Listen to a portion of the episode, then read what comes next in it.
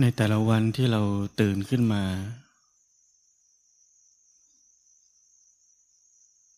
ชีวิตเรา มีความเรียกร้องต้องการอะไรไหม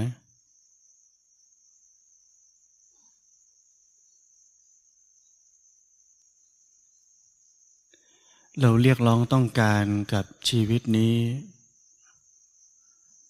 มากขนาดไหน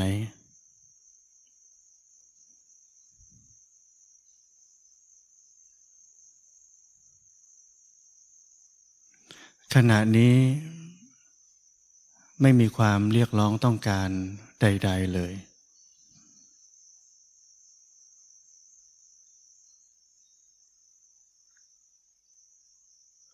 เราไม่สามารถใช้ความเรียกร้องต้องการ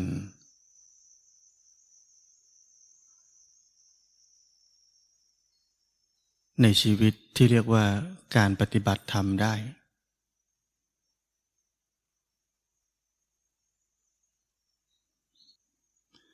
ตอนเราอยู่ในโลก เราเรียกร้องต้องการความสุข เราเรียกร้องต้องการหลายอย่าง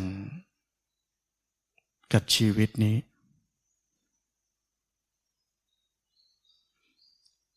เพื่อจะได้ไม่ทุกข์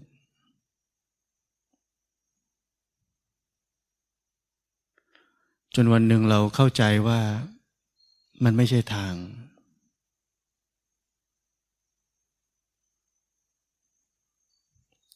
เราเริ่มหันหน้ามาสู่การปฏิบัติธรรม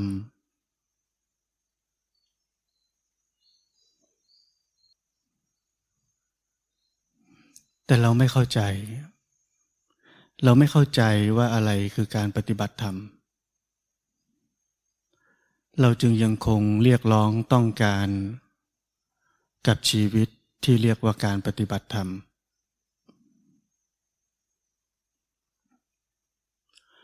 เราเรียกร้องต้องการสติ เราเรียกร้องต้องการสมาธิ เราเรียกร้องต้องการความมีปัญญา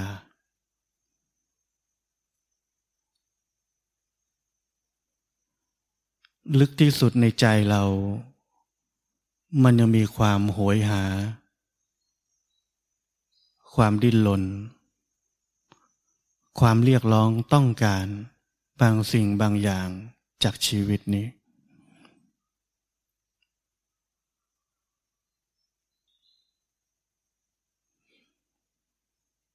เราไม่สามารถจะแค่นั่งเฉยๆ แบบตอนนี้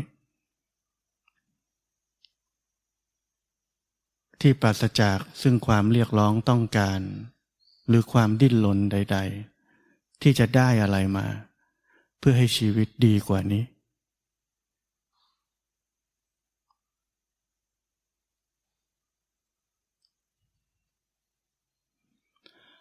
ถ้าเราลืมเรื่องราวทั้งหมด ของความรู้ ทางปริยัติ ความรู้ทั้งหมด ในการปฏิบัติ ที่เป็นวิธีปฏิบัติ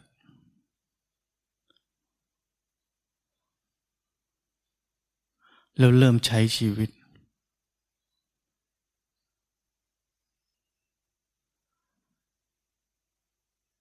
แค่รู้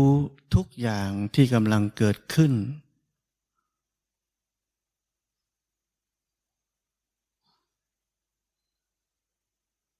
ในความเป็นทั้งหมดของชีวิตนี้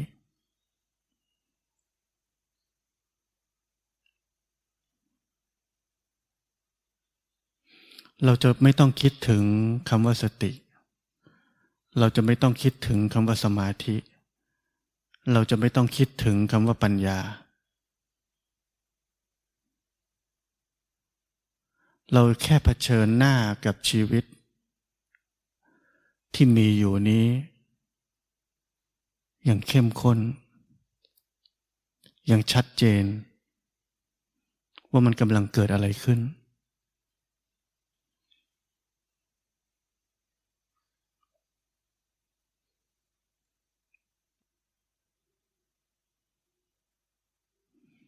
และการเรียนรู้และความเข้าใจในชีวิตนั้น จะเริ่มต้นจากความอิสระ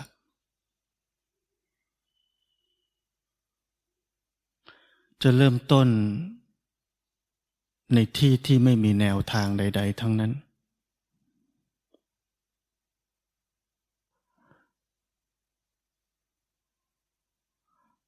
การเรียนรู้นั้น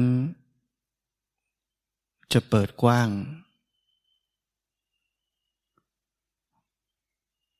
ไม่มีข้อจำกัด มันเป็นอิสระ ในตัวของการรู้นั่นเอง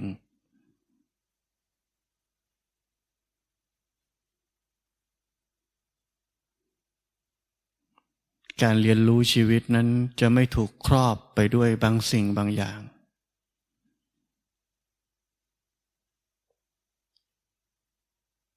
ที่เรียกว่าความคิด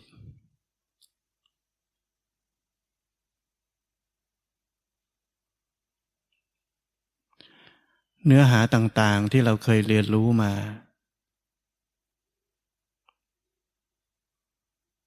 มันคืออดีต เราเข้าใจได้ไหมว่า มันคืออดีต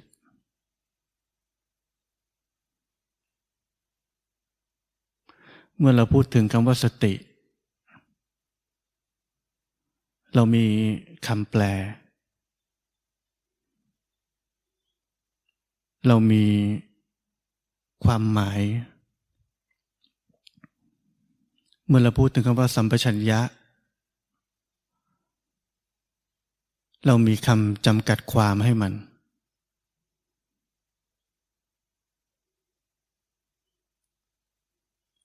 ทันทีที่เรามีความหมาย หรือคำจำกัดความ ชีวิตเรานั้นจำกัดซะแล้ว การเรียนรู้นั้นถูกจำกัดเสียแล้ว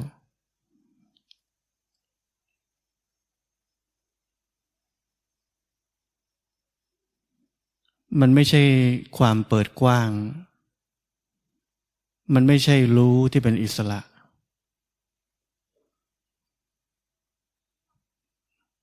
มันเป็นความจำกัด ภายใต้ความคิด ความหมาย การให้ค่า กับเนื้อหาต่างๆ ที่เราเคยฟังมา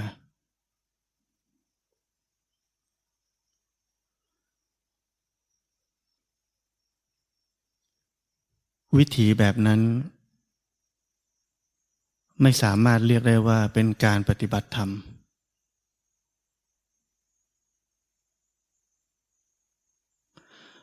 วิธีแบบนั้น เป็นแค่การปฏิบัติธรรม ภายใต้แนวคิดอันหนึ่งเฉยๆ เป็นแนวคิดใหม่ เป็นแนวคิดแบบเดียวที่เราเคยอยู่ในโลก แล้วเราก็คิดว่า เราควรไปซื้อหนังสือ Seven Habits มาอ่าน เราจะเป็นคนที่ดีขึ้น เราควรไปซื้อหนังสือ พลังของความคิดบวก ชีวิตเราจะดีขึ้น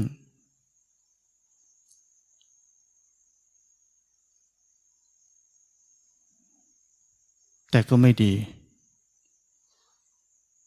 ยังไม่ดีสักที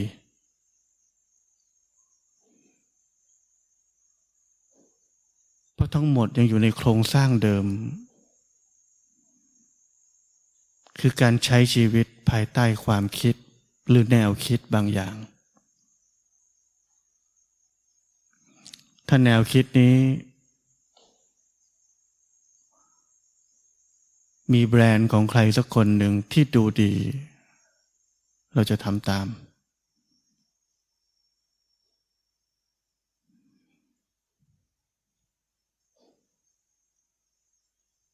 นี่คือโครงสร้างของชีวิตเรา โครงสร้างของชีวิต ที่จะพัฒนาชีวิตของเรานี้ จากจุดหนึ่ง ไปถึงอีกจุดหนึ่ง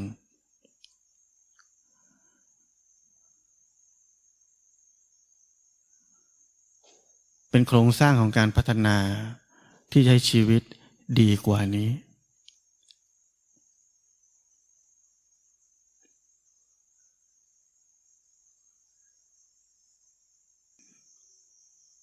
กับสิ่งที่ผมบอกว่าการปฏิบัติธรรมที่แท้จริงนั้น เป็นแค่การเรียนรู้และเข้าใจ ความเป็นไปของชีวิตนี้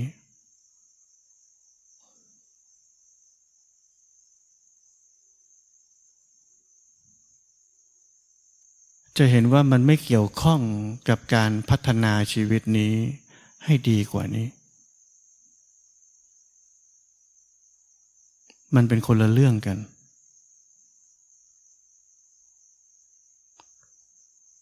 มันไม่ใช่การเพิ่มเติมอะไรเข้ามาในชีวิต มันไม่ใช่การลดทอนอะไรลงไปจากชีวิต เรากำลังเข้าใจชีวิตนี้ ว่ามันเป็นยังไง ตามความเป็นจริง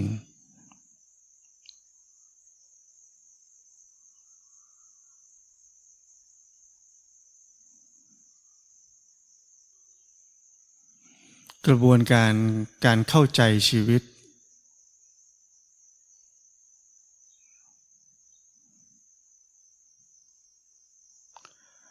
ที่ไม่เกี่ยวข้องกับแนวคิดใด ๆ ทั้งสิ้น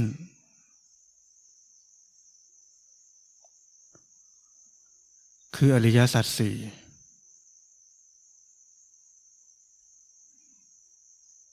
คือการรู้ทุกอย่างแจ่มแจ้ง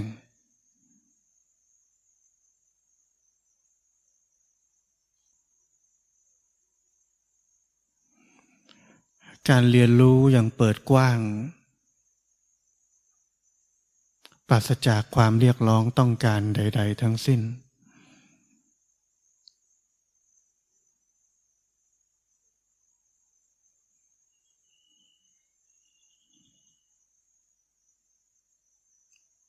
ความเข้าใจในชีวิตนี้เอง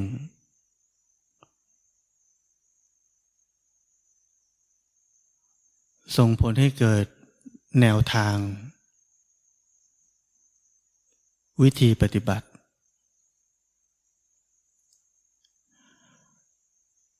คำสอนในรูปแบบของสติสมาธิปัญญา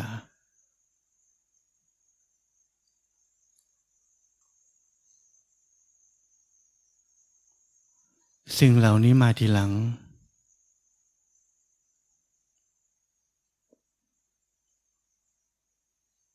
บัญญัติทั้งหลายนั้นมาทีหลัง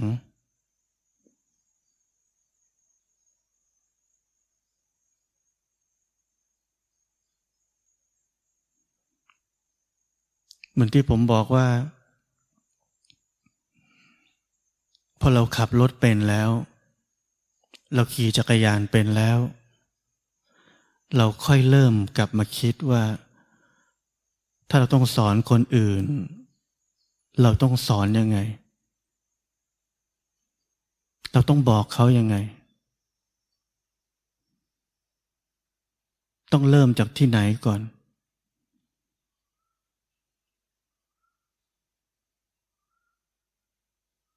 หนึ่งสองสามสี่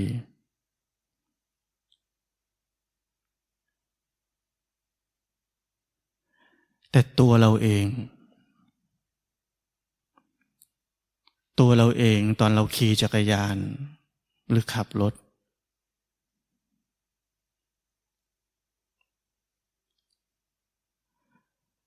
เราไม่เคยมีหนึ่งสองสามสี่ก่อนหน้านั้น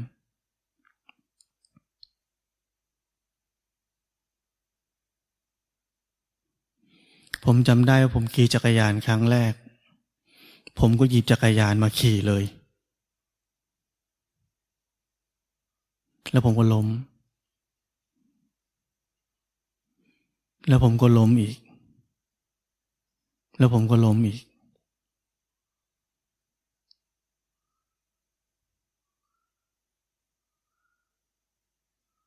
แล้วการเรียนรู้ก็เกิดขึ้น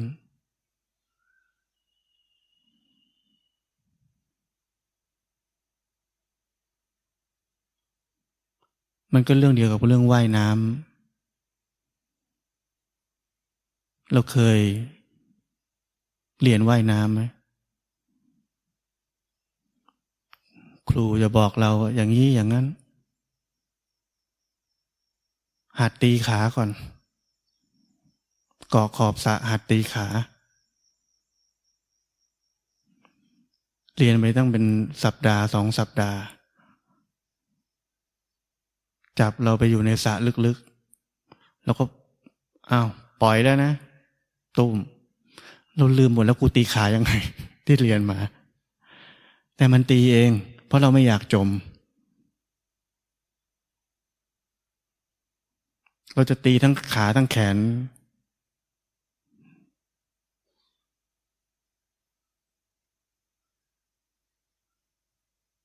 แล้วทันทีเราก็ว่ายน้ำเป็น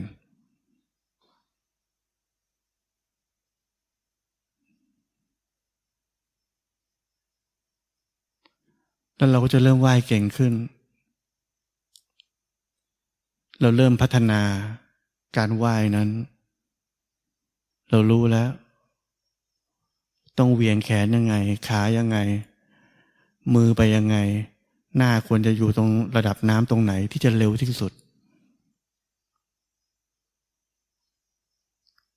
เรานี่คือศิลปะ เรารู้ได้ด้วยตัวเอง ไม่มีใครสอนเราได้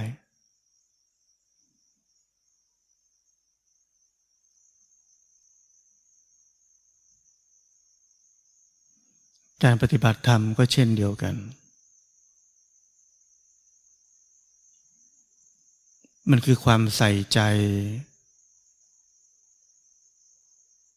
ให้ความใส่ใจ กับความเป็นทั้งหมดของชีวิตนี้แล้วใส่ใจมันพอไหม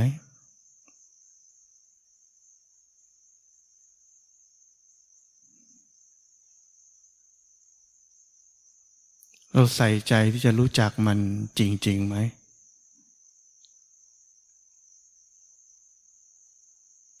หรือเรามัวแต่ว่า เอ้ย นี่สติยังวะ เฮ้ย นี่มีสมาธิยังวะ เฮ้ยนี่มีปัญญายังวะ เข้าใจไหม มันคนละเรื่องกัน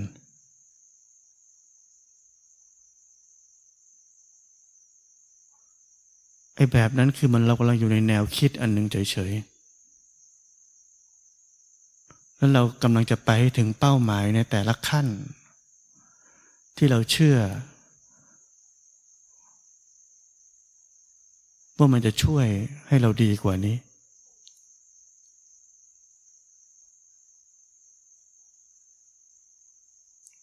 แต่ความใส่ใจทั้งหมด ลงไปในชีวิตนี้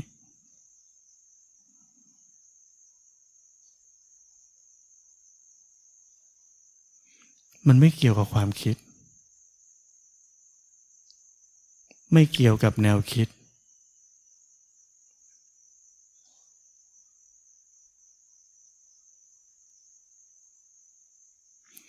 มันเป็นคนละเรื่องกัน เราต้องเข้าใจให้ได้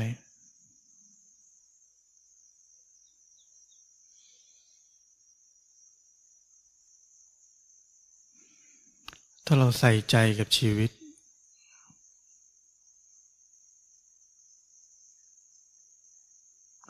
เราจะสังเกตเห็นว่า เราทุกข์เพราะความคิด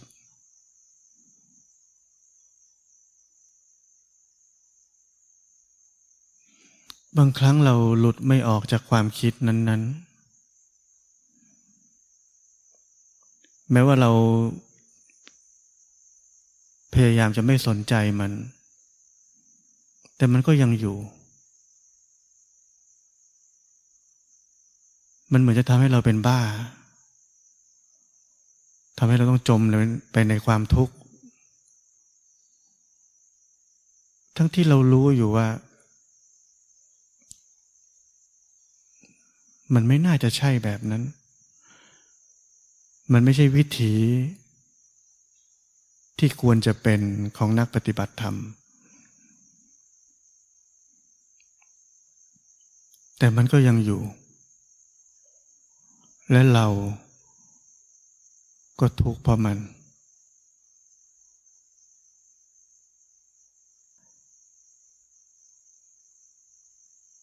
แต่ไม่นาน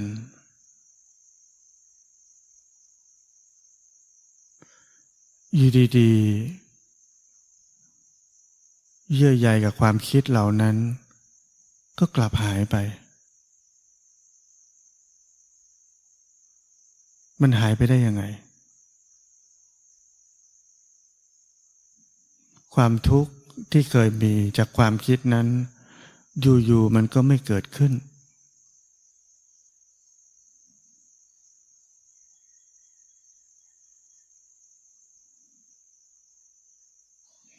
มีความจริงบางอย่าง ที่ทำให้เรื่องเดียวกัน แต่เกิดผลไม่เหมือนกัน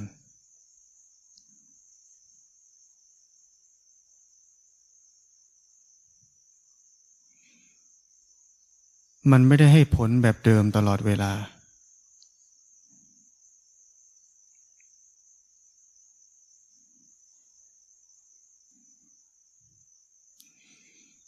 และเราชาวพุทธจะสรุปลงไปว่า นี่แหละ อะไรอะไรก็ไม่เที่ยง อะไรอะไรก็ไม่แน่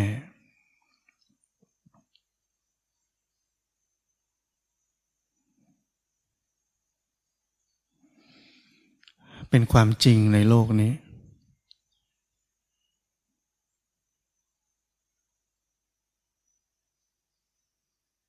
ราะนั้นให้ความจริงนี้ มันผลิบานออกมา ด้วยความใส่ใจในความเป็นทั้งหมดของชีวิตนี้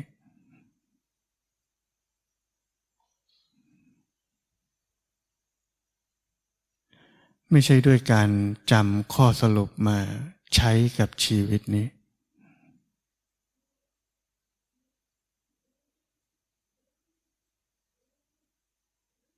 ให้ความเข้าใจนั้นมันผลิบานขึ้นมาจากภายในของเราเอง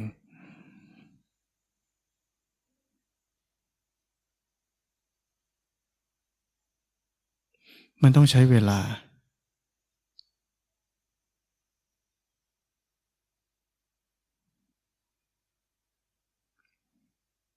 เราจะทำเหมือนว่าเราไปเรียนพิเศษ เคยเรียนไหมพิเศษ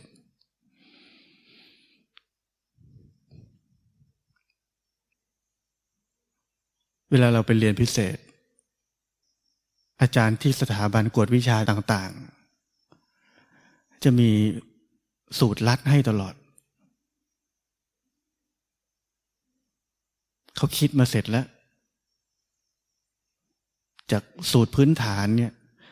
เขาคิดปุ๊บปุ๊บปุ๊บปุ๊บปุ๊บมาเป็นสูตรลัดอันหนึ่งที่จะคำนวณได้เร็วมาก เราไปเรียนพิเศษ เพื่อจะไปเอาสูตรลัดนั้น ที่ไม่มีสอนในโรงเรียน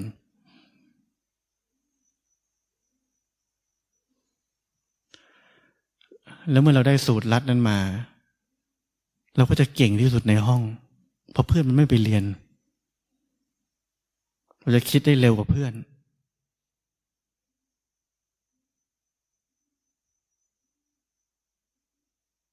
ซึ่งดูเหมือนเอาก็ดีไม่ใช่เหรอ ดีมากเลย ดีที่มีสูตรลัด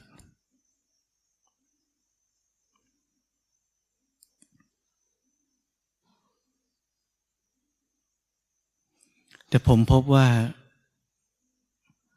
เราไม่มีพื้นฐาน เราจะไม่มีพื้นฐาน เราไม่รู้ว่าสูตรลัดมาอย่างไง และเราไม่สนใจด้วย กูต้องการแค่สูตรลัดพอแล้ว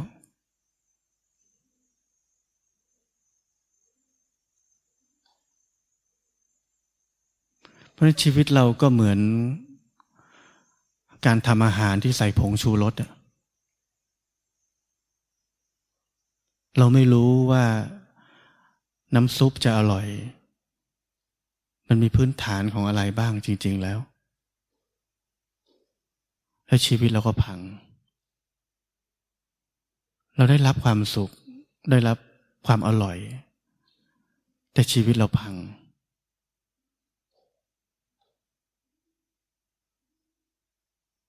เหมือนกัน เรากำลังปฏิบัติธรรม ภายใต้วิธีปฏิบัติอันหนึ่งที่มีคนบอกเรามา ภายใต้สูตรลัด และเรารีบใช้สูตรลัดนั้น โดยที่เราไม่มีพื้นฐานของความเข้าใจชีวิตเลย และชีวิตเราก็จะพังเหมือนกัน คล้าย ๆ เราใช้ชูรส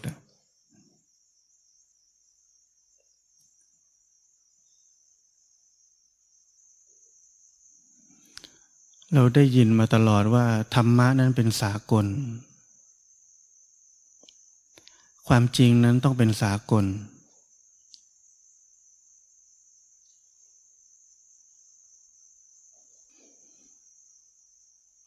ความเป็นสากลนั้น ไม่สามารถจะถ่ายทอดได้ด้วยคำพูด ไม่สามารถจะทรงผ่านกันได้ด้วยภาษา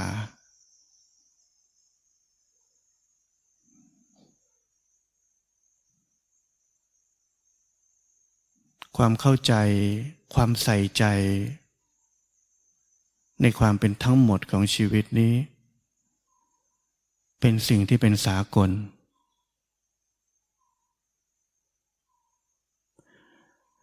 วิธีของการเรียนรู้ ชีวิตนี้ด้วยความใส่ใจ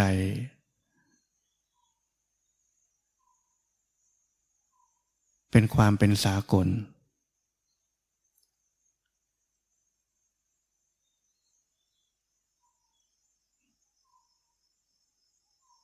กระแสของการ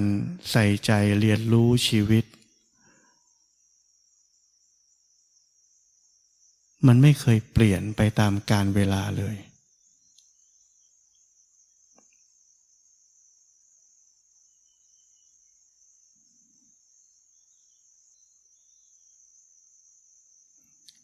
ถ้าเรากำลังเรียนรู้ชีวิตด้วยแนวคิดบางอย่าง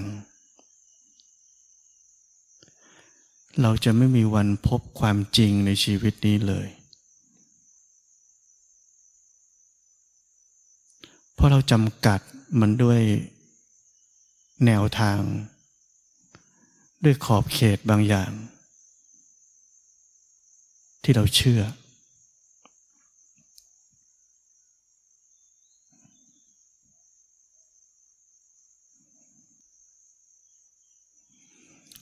เราเคยได้ยินคำศัพท์บาลีที่ว่า จิตนี้ควรจะเป็นละหูตา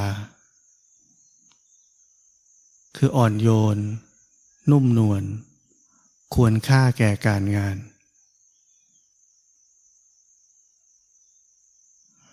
คำว่าละหูตาคำนี้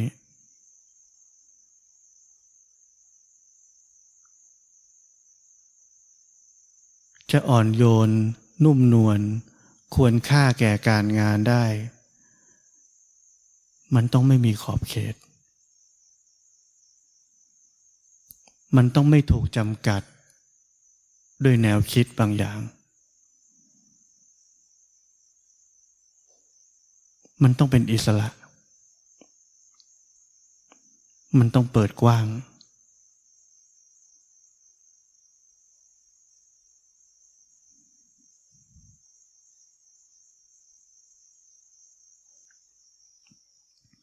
เราเคยคิดไหมว่า พุทธศาสนา เท่านั้น ที่จะนำสัตว์โลกไปสู่ความหลุดพ้นได้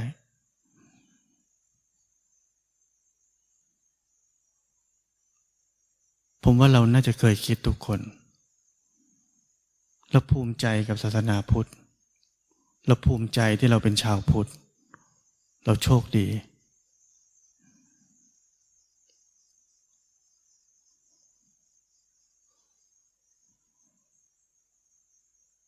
ผมไม่ปฏิเสธว่าศาสนาพุทธนั้นจะทำให้เราทุกคนไปถึงความหลุดพ้นได้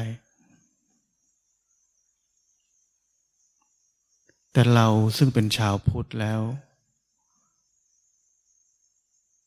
เราต้องเปิดกว้าง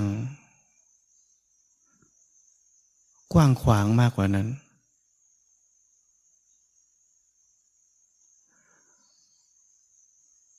เพราะวิธีแห่งความหลุดพ้นนั้นเป็นสากล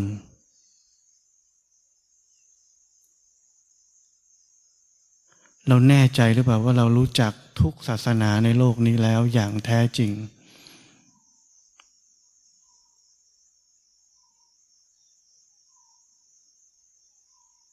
เราแน่ใจหรือเปล่าว่าเรารู้จักทุกคำสอนในโลกนี้แล้วอย่างแท้จริง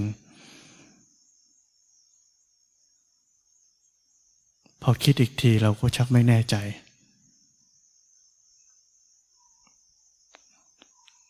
เราต้องถามตัวเองอีกครั้งหนึ่งว่า เอ๊ะทำไมเราเคยตัดสิน หรือลงความเห็นไปในแบบนั้นได้ ทำไมเราด่วนตัดสินขนาดนั้น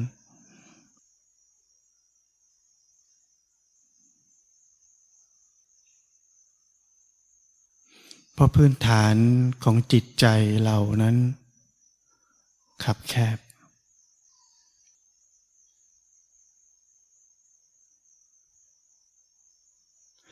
ยิ่งเรากว้างขวางมากเท่าไหร่ เราจะยิ่งรู้ว่าเมื่อก่อนเรานี้ โคตรคับแคบเลย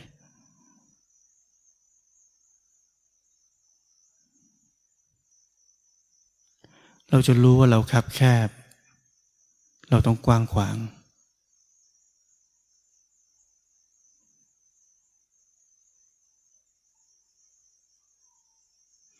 ถ้าใครไม่เคยรู้เลย หรือ ไม่คิดว่าตัวเองคับ แคบเลย นั่นแปลว่าเราคับแคบ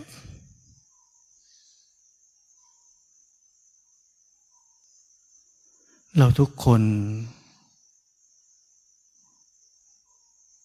ใช้ชีวิตอยู่ภายใต้ความคิดปรุงแต่งมาตลอดชีวิต แล้วเราจะไม่เคยคับแคบได้ยังไง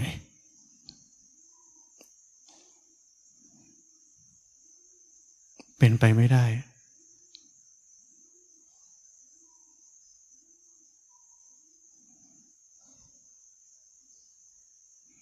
ความคับแคบนั่นเอง ก่อให้เกิดความแบ่งแยก ก่อให้เกิดสงคราม ก่อให้เกิดการแบ่งพักแบ่งพวก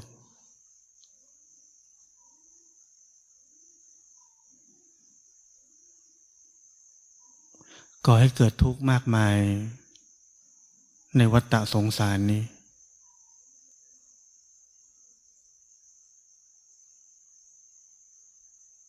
ก่อให้เกิดกรรมดีกรรมชั่ว